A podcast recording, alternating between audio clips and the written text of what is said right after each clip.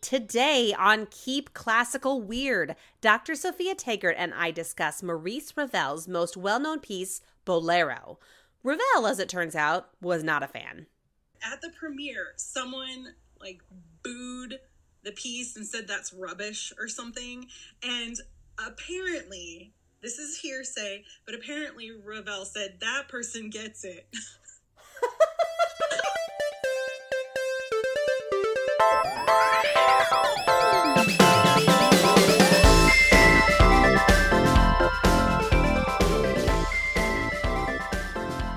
Welcome, friends, to set two of Keep Classical Weird. I am your host, Casey Bozal, and today we are discussing the orchestral piece known as the world's longest crescendo, Maurice Ravel's Bolero. It's a strange notion to find a composer who ended up despising his best known work, so I wanted to dive in a little deeper to find out more about Ravel in general. Maurice Ravel was a French composer who lived from 1875 to 1937. History has categorized him, along with Claude Debussy, as one of the two most prominent composers of the Impressionist period. Although, as I learned from Dr. Taggart, he wasn't a huge fan of that title. I don't really know why he wasn't a fan of being called Impressionist, but um, I find it interesting because there, there's a couple times when he talks about uh, French music and how it's like painting. So there's uh, I he he I remember he was trying to talk about some German composers and how their music is so big and complex. And he said you know it's not that french music is less than german music right now. It's just that we work on a smaller canvas uh, but each brush stroke is incredibly important. So even though he himself used painting as an analogy, he, for some reason, did not like being lumped in that. Impressionism, like many other artistic movements, began with visual art. It's characterized by vivid colors, thin brushstrokes, and emphasis on the greater idea of the painting subjects rather than the finer details. Think of works by Degas or Monet as examples. Ravel's music arguably had similar concepts great colors created by vivid orchestration, and little complicated gestures that were there to service the big picture rather than stand out as a solo. But really, it's not that direct of a comparison.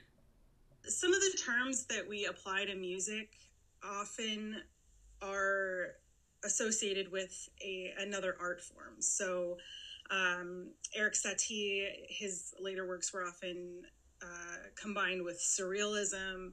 Uh, Debussy, Ravel, obviously Impressionism, but there's no real way to really show how art and music uh, are the same in those terms.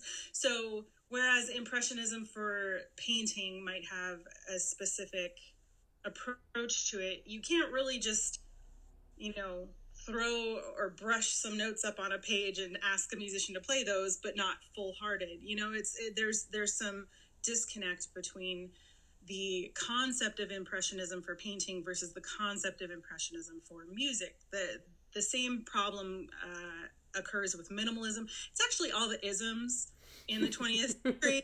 Any kind of ism, when you try and equate it with music and art, it often does not connect very well. In this realm of what Ravel might consider miscategorization, he has a vast body of work. He's officially credited with 85 works, which doesn't seem like a huge amount for a lifelong composer, but he had a practice of writing pieces for piano and later orchestrating them to be played in symphonies, and he did this many times. He also wrote chamber music, piano concertos, ballet music, opera, and song cycles. But the thing that people seem to know him best for is Bolero. Ravel composed Bolero in 1928, and when you stand it up against the rest of his compositions, or any other Impressionist piece in general, it's absolutely unique. The piece starts with a rhythm powered by the snare drum that doesn't deviate for the entirety of the piece.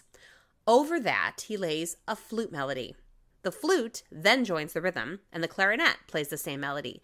then the bassoon, and so on and so on until every single player in every section that has started out at a very quiet volume gradually builds and gets louder and louder. And 15 to 17 minutes later, you have a final statement of that same melody with a lot of decibels behind it. And that's it. It can be mapped out fairly easy by any first year music major. So, why did this catch on? It's a famous piece, even though compositionally, there's not much to it. So, Ravel writes it, he's like, whatever. And audiences to this day eat it up. Yeah. What is it about Bolero that that people love so much? I've been thinking about this, and I think it's just that everyone loves a good buildup of excitement and anticipation, and they love when it finally goes nuts at the end, right? So it's 17 minutes of just constantly building, and with each new repetition of the melody, you almost think, okay, this next one's got to be like the peak, right? And then it just keeps building and building, and it just builds the suspense and and really, I think people have a nice reaction to it. Nice is probably not the the correct term. They have a they have a physical reaction to it, you know? An emotional reaction. I think it's just the build up. They love they love a good build up. That's true. And it's such a I mean when I've played it in orchestras it's like often a closer Yeah. because you don't follow bolero with anything because of how explosive it is at the end. Four years after the premiere of Bolero, Ravel was in a taxi accident that caused him to take a nasty blow to the head. After this, he started acting differently. He had to stop composing, eventually suffered pain, and ended up dying after surgical treatment by his neurologist. One can obviously attribute his cognitive decline to the accident, but close friends of his started to comment on his general absent mindedness in 1927, a full five years before the accident happened. In the late 80s, an article was published in a prominent medical journal suggesting that the accident actually sped up the process of a neurological condition that already existed. Some have suggested that Ravel actually had Alzheimer's disease and even speculated so far to connect the repetitiveness of bolero with the fact that some people with Alzheimer's find repetitive patterns comforting. So the question still kind of lingers in the musical community. Was bolero a very early sign of a neurological condition? I find these arguments that I'm, I'm sure there was something going on, you know, like neurologically speaking. I don't know what it was. When I hear these diagnoses, I'm like, oh, that's so cool. That's totally what happened. And then you think about it, like, or it could have just been a musical exercise, right? right. And he was like, I don't want to think up a second melody, so I'm just going to do this one over. um, so that's it's are, are you doing that medical thing where it's like when you think about what it is look for look for horses not zebras I, I I guess part of the reason is is um I read this quote where he was telling he didn't teach a lot of students but he did teach uh, Vaughan Williams right? And apparently he told Vaughan Williams um, that you should strive for complex music but not complicated music. So for me bolero's the epitome of that explanation right it's complex in the harmonies and how he moves and uses the colors and the overtones and and builds the crescendos and the orchestration. I mean that's so complex but it's not complicated. Right. So then you then you got to wonder maybe he was totally with it when he wrote bolero. Hmm. but but maybe he wasn't. I do find bolero to be so outside of everything that he did. You got to look at it and think, you know, maybe this is a a sign of something. Right. When you look at like any especially other grand symphonic works like um La, is it is it La Valse or La Petite Valse? Oh, is it La Valse, right? Yeah. La Valse, yeah. It's so good. It's not bolero. I know. Like it's it's so different. Um and also when I think about like his violin sonata, it's three movements that are complete three completely different compositional takes. Yeah. Um so I guess really the question is was he what did he have Alzheimer's or was he just like a really good composer?